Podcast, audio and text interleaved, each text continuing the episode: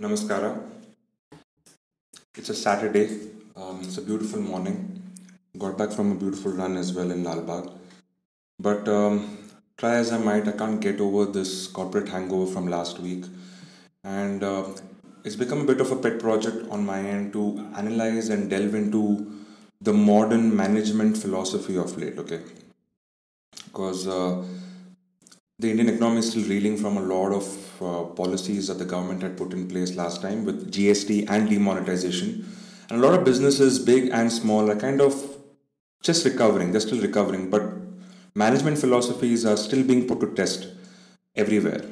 So I've just gone back and I'm just trying to read up on stuff, um, getting some flashbacks from my MBA days, but but anyway, so uh, amongst those flashbacks, what came up, a name that popped up recently was uh, Devdutt Pattanaik. Now, I don't know if you guys have heard of Devdutt Pattanaik, uh, or you might have, but you probably don't know much about him. He is uh, India's answer to Joseph Campbell in many ways. Primarily, he's a mythologist, um, and he's a cultural connoisseur when it comes to the Indian worldview. I'm a massive fan of Devdutt Pattanaik. I remember reading um, the first book I read about him was The Pregnant King, and it was it was a very interesting very interesting story. Uh, a small tale hidden in the corners of a vast epic like the Mahabharata. I've also read his Myth Equal to Mithya, which gives you a very interesting perspective on how um, the Indian worldview helps reconcile so many diverse opinions and different ways of looking at reality. Okay, so it's it's a great commentary. He's a great comment. Uh, he's great at this kind of a commentary. But uh, one name that I could never really reconcile, I mean, one moniker that he has adopted off late that I have never been able to reconcile with is that he is also a management guru. Uh, this got me thinking. I went back, I did a bit of more research into him, and I just discovered so many things that I always loved about him. See, for once, he is uh, he's from Bombay. He's from Chembur. He's an OLPS guy. Um, and you know the thing is, he's a well-read man. Okay, he knew exactly what he was getting into. Even though he's a doctorate, he's an MBBS, but he knew he always wanted to get into comparative mythology and philosophy, and he read up. He did his work, and he is a well-read man. He's a man of ideas, something that I admire. But at the same time, he's a man of this world as well. So he's put in like 14, 15 years of hardcore corporate uh, life um, he's worked with the biggest pharma companies there is. I think one of them is part of the Big Five. And uh, he was also employed by the Future Group uh, as a chief belief officer. I did not know all this. I knew that he had written a book called Business Sutra because one of my ex bosses was a big fan of his, and that book was always there at the back. And every time I visited his office, it would be like looking, staring back at me. So I actually started reading a bit of uh, his business ideas, his business philosophy. And what got me interested was he tries to adopt the Indian mythological worldview and he tries to he, he tries to give a perspective of how business is run in India. Okay. Now I came across this uh, video as well while I was doing my research about uh, him in a conference, and there was this journalist being a journalist, you know, asking all the trying to incite, instigate some political correctness out of him. But what I love about the man is whenever he's pushed into a corner, he bites back. He knows exactly what he's uh, all about. But uh, there were some very interesting questions that she actually posed to him, and it got him it got him flowing okay into the interview. And there were two things that came up, okay, two very interesting ideas that came up. One was his philosophy of management by consequences, or like he said it, uh, management by the Hindu worldview of karma. I think he changed it as well. He called it management by the Indian worldview of karma, okay, or management of consequences.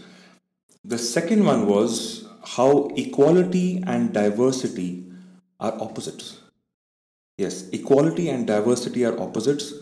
And uh, he also made a point of how, whenever he used to go to all these corporates to give his seminars, he would always pose the question, Do you want equality? And everyone was like, Yeah, we want equality. Then he asked, Do you want diversity? They were like, Yeah, we want diversity as well. And then he asked him, Do you realize that these are opposites? And uh, that really struck a chord with me. I'm not really sure I agree with it, But I think these two things is what I want to talk about today. Okay, the first is management by consequences, the philosophy of management by consequences or karma, the, with the Indian worldview in India, in Indian business today. And the other one is is equality really opposite to diversity, especially in the context of modern Indian corporates, okay, or corporations and business. So let me start with the first one. Now, for those of you who do not know, there are multiple management philosophies that have that have been championed since the 1950s and the 1940s, especially with the rise of modern corporations and modern capitalism. Okay, one of them is the the big daddy of them all. It's it's modern. Uh, um, it's management by objectives. This is basically the philosophy that all offices today follow. And management by objectives happens to be um, a set pattern where the organization operates as one single organism and there is one objective and each of and, and that objective trickles down all the way to the bottom layers and everyone's key performance indicators are set according to that one big goal and objective and this kind of philosophy also permeates into the strategic overview. It permeates into the way budgets are created in the company and the way the company eventually runs because in order to achieve that objective or those goals there is a certain management philosophy already in place okay?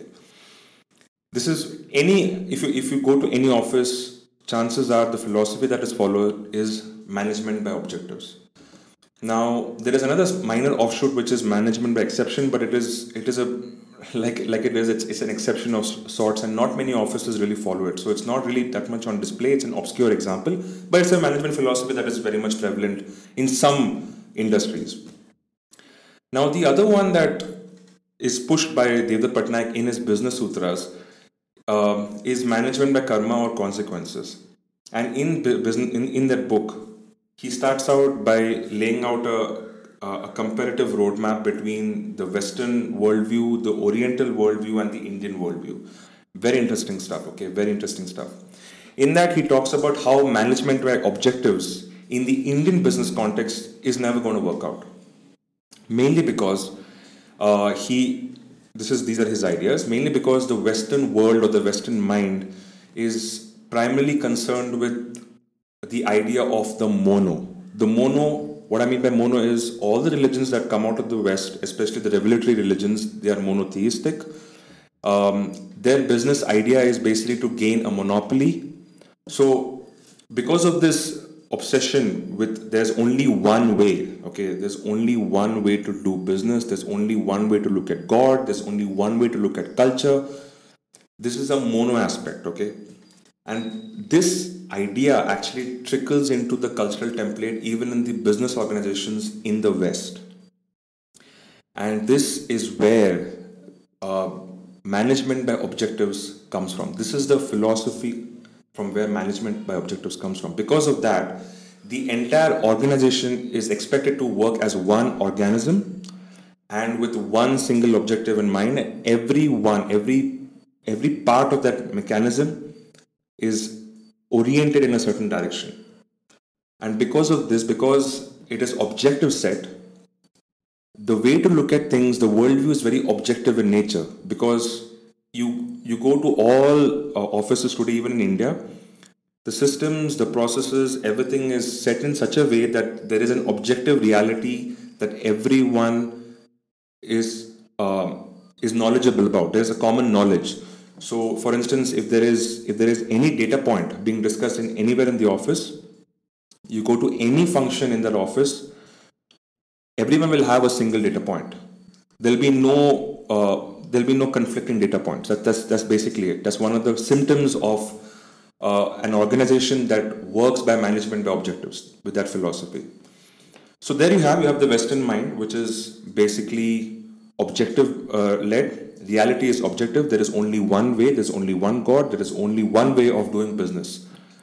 Now, juxtapose that with the Indian worldview. Now, according to according to Devdutt Pattanaik, and many ways I actually agree with him, the Indian worldview has a very poly way of looking at things. Um, our religions are very polytheistic. Our object uh, or rea- our realities are subjective in nature. Hence, there are diverse viewpoints and multiple opinions that spring up. Because of this, what he says is the management by objectives style of working will not fit into the business context in India. So basically, what we need to do is adopt a management by karma, which is the philosophy, which basically means if even if you have a corporation or you have an organism or an organization and there are multiple moving parts, each of them might have their own subjective view of reality, might have their own subjective way of working.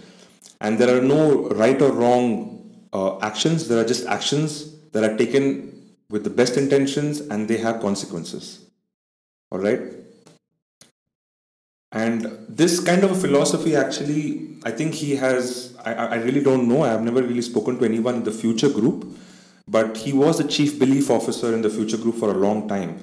And um, I do remember reading an article about the future group when Biyani came out, and he said that the whole philosophy of setting up Big Bazaar was that he wanted to replicate the Indian bazaar, you know, the Indian bazaar with its grime, its crowds, um, loud, uh, you know, you know, you know what I'm talking about. Loud cacophony. The atmosphere is very bazaar-like. It's a, there's a buzz in it. He wanted to replicate that in a modern uh, template, and hence came about Big Bazaar. Now, I know I, I, it's, it's not an accident that that line of thinking seems to be very Devdutt Pattanaik to me. And for a long time, I think he was a chief belief officer uh, in the Future Group, and he might have actually uh, created the monster that is Big Bazaar right now in Indian business. So that's not to say that maybe it doesn't work. My point is, you cannot uh, be profit driven if you think that you will adopt a management by karma or management consequences kind of a philosophy. It's just not going to work. I'll tell you why. There is no end to intellectualizing uh, worldviews and mythologies, okay? There is no end to it. But ultimately, if you see, the evolution of the moderate, uh, the, the modern corporate system can only be can only date back to the early 1900s, and modern economics really took birth with the Wealth of Nations, right, by, uh, which was written by Adam Smith. Now, uh, the modern corporates that you see today actually is a very Western template. It comes from the West. You can't help it. Predominantly because big business and big corporations actually took place in the West Okay, so if you look at the early 1700s, the 1800s, and the 1900s, through through those centuries, all the big businesses were centered with certain individuals. That's just how it. That's just uh, how it rolled over there. Whereas in India, big business never really evolved. We had businessmen, but we didn't have big businesses. We what we had was we had some landlords with some amount of resources uh, um, centered in their in their kitty, but we also had a vast bustling uh, network of small and medium enterprises. We had artisans, we had uh, hand, the handicraft industry, the handloom industry. We had many small, medium enterprises, and because of that, because of that, in the Indian context, business evolved a certain way.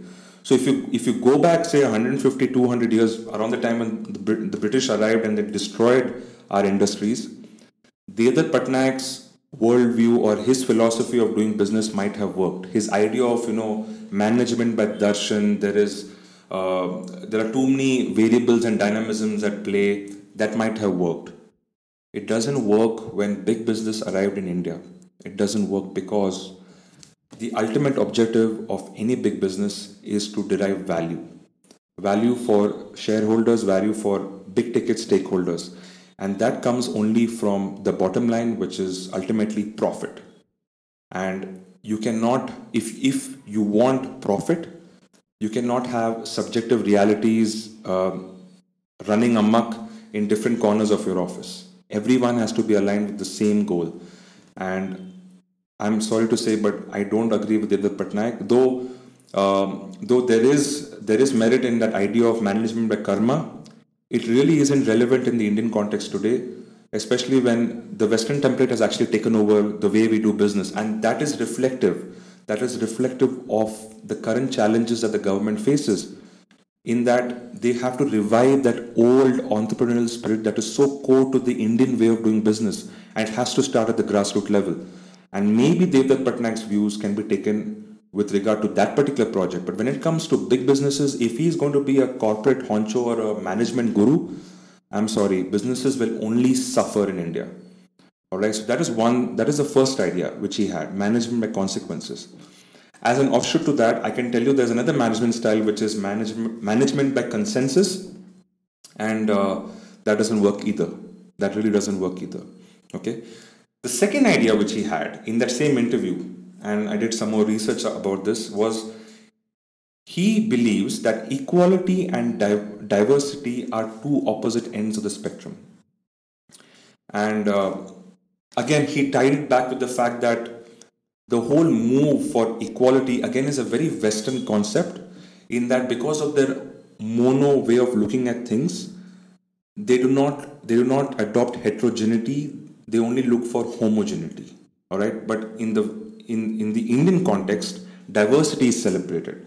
And because of that we are, we are far more heterogeneous in our approach because of our poly worldview. Sure that makes sense. But not again not in the corporate context not in the corporate context where he's talking about management. Because this is this is a massive debate I've had with many feminists. But in this regard, when it comes to Devdutt Pattanaik, I actually have to side with the feminists or the anti-sexist kind of a brigade. Because ultimately, you cannot say equality is opposite of diversity, especially in a controlled environment like a corporate system. Let's face it, guys, I mean, work is a controlled environment. It is not reflective of society. When you walk into that, when you walk into the door and you punch in first thing in the morning, you're part of a system that does not celebrate heterogeneity. It cannot because of the management management by objectives kind of philosophy where everyone has to have an objective reality and you have to comply within within certain uh, with, with a certain within certain boundaries you have to comply to that particular objective hence the codes the formal systems your behaviors all have to be aligned a certain way it does not celebrate heterogeneity beyond a point. Beyond a point, it cannot. So again, in a controlled environment, when you say something like equality is the opposite of diversity, I don't agree. Because in a controlled environment, in a formal system that needs everyone to be on the same page, equality being a socialized or a corporatized construct is a necessity. That does not mean that does not mean it is opposite to diversity which ultimately is a is a sign of variability in nature right? You can have diversity by race you can have diversity by caste creed and even biological sex or gender. That is not to say that they cannot be equal within the corporate context. There is a difference. There is a massive difference. So if any of you guys actually come up with these kind of narratives maybe it would do you well if you could just sit back and think about this line of reasoning in the societal context, equality and diversity might be opposites, definitely. But within the corporate context, equality and diversity are not opposite ends of the spectrum. I refuse to believe that. And uh, I don't know, I mean, not to say that management by objectives is the best way to go about things, but management, management by karma or management by consequences where there are subjective realities running around might make our lives hell at the workplaces. So yeah, I mean that's a, that's all I have to say uh, on a weekend. I don't want to talk about work beyond this point, but I just thought I had to get it off my chest. Let me know what you guys think in the comments. I would love to engage with you guys and do subscribe. I'll be coming out with many more videos. If you do like what I'm talking about, do share it with your friends and family. Until next time, peace.